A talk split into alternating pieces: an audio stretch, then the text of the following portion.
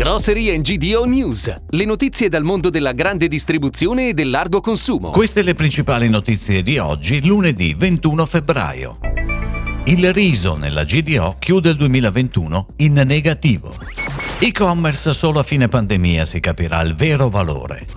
Magazzini Gabrielli abbassa e blocca il prezzo di 150 prodotti. Caffè Covim partecipa a Golf Food 2022 di Dubai.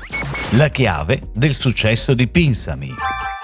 Durante la pandemia il riso ha vissuto un periodo decisamente florido nella grande distribuzione e pensare che negli anni scorsi la crescita è stata moderata con alcune specialità che riuscivano a portare incrementi. Meno bene si comporta il riso bianco, che copre il 51% del mercato, mentre il riso parboiled registra il 15% delle vendite circa. Nel 2019 il fatturato della categoria in Italia era arrivato a 323 milioni di euro, per poi crescere l'anno successivo sino a raggiungere 351 milioni di fatturato. Nel 2021 il comparto non è invece riuscito a mantenere il livello di ricavi raggiunto l'anno prima, tornando sorprendentemente a quello registrato nel 2019.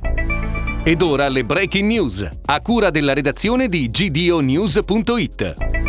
Mentre in Italia l'e-commerce del grocery, pur in crescita, rimane appannaggio di pochissimi interpreti e con incidenze ancora basse, in alcuni paesi come l'Inghilterra la sua incidenza nelle vendite del settore mass market è invece decisamente alta. Qui le quote dell'e-commerce riuscirono a superare la barriera del 15% del totale mass market retail durante la pandemia, mentre oggi si stanno stabilizzando. Il miglior player del segmento in UK è senza dubbio Ocado. L'azienda antesignana dell'e-commerce food è un colosso del mercato e gestisce partnership tecnologiche di food delivery con retailers tra cui Marks Spencer nel Regno Unito, Kreger negli Stati Uniti e Sobeys in Canada. I ricavi di Ocado nel 2021 sono aumentati del 7% arrivando a 2,5 miliardi di sterline.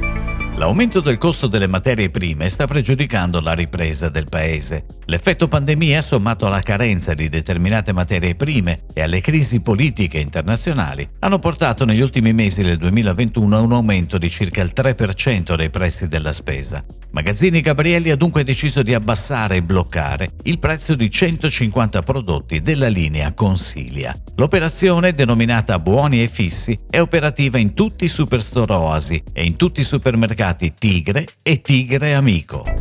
Caffè Covim ha preso parte alla 27esima edizione di Gulf Food, uno degli eventi internazionali più importanti dell'anno per i professionisti del settore che cercano di reperire nuovi prodotti e valutare le ultime tendenze del mercato, connettendosi con oltre 5.000 fornitori globali. Caffè Covim ha presentato a Dubai le miscele a marchio proprio dedicate alla GDO, tra le novità le capsule in alluminio compatibili in espresso e i progetti di private label.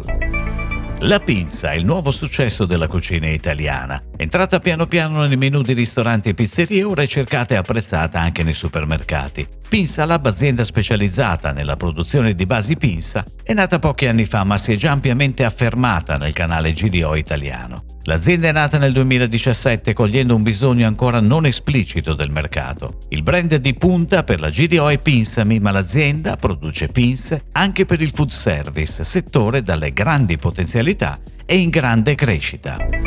È tutto, grazie. Grocery GDO News torna domani. Buona giornata. Per tutti gli approfondimenti vai su gdonews.it. Grocery GDO News. Puoi ascoltarlo anche su iTunes e Spotify.